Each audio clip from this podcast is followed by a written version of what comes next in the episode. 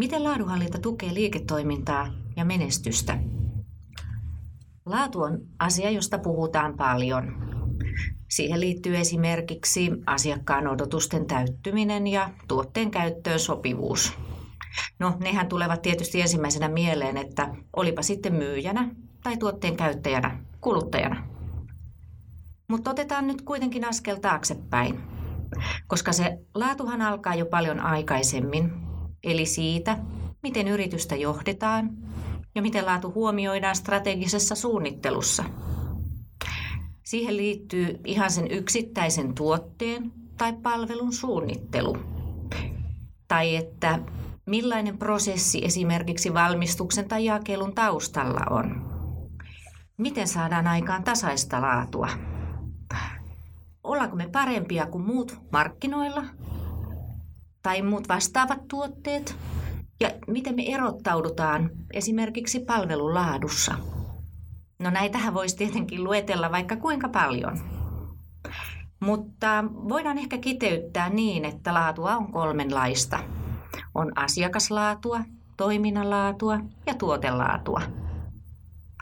Asiakaslaatu on asiakkaan tarpeiden ja odotusten täyttämistä ja ylittämistä. Mutta ensin täytyy tietenkin selvittää, mitä ne asiakkaan tarpeet on, eli täytyy tuntea ne asiakkaat. Eikö, olisikin aika mukavaa niin kuin yllättää se asiakas ja ylittää ne odotukset? Tuotelaatu on sitä, että tuote tai palvelu on kriteerien mukaista, tasalaatuista ja täyttää tarkoituksensa. Mutta entä sitten toiminnanlaatu? No toiminnanlaatu on sitä, että eri vaiheissa tuote tai palvelu ja asiakaslaatu toteutetaan ilman hukkaa ja viivettä. Joo, ja tässä kohtaa on pakko käyttää sanaa kustannustehokkuus, vaikka se on hieman joidenkin korvissa sellainen sana, joka aiheuttaa negatiivisen klangin. Harmillista.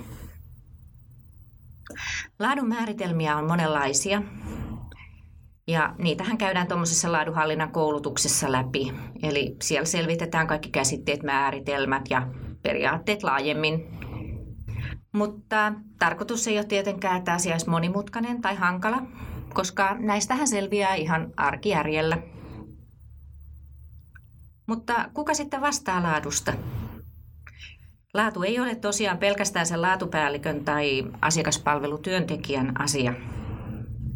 Selvää on se, että tällä työpaikalla laatu koskettaa kaikkia, Eli siis ihan jokaista yrityksessä työskentelevää henkilöä ylhäältä alas ja alhaalta ylös organisaatiossa.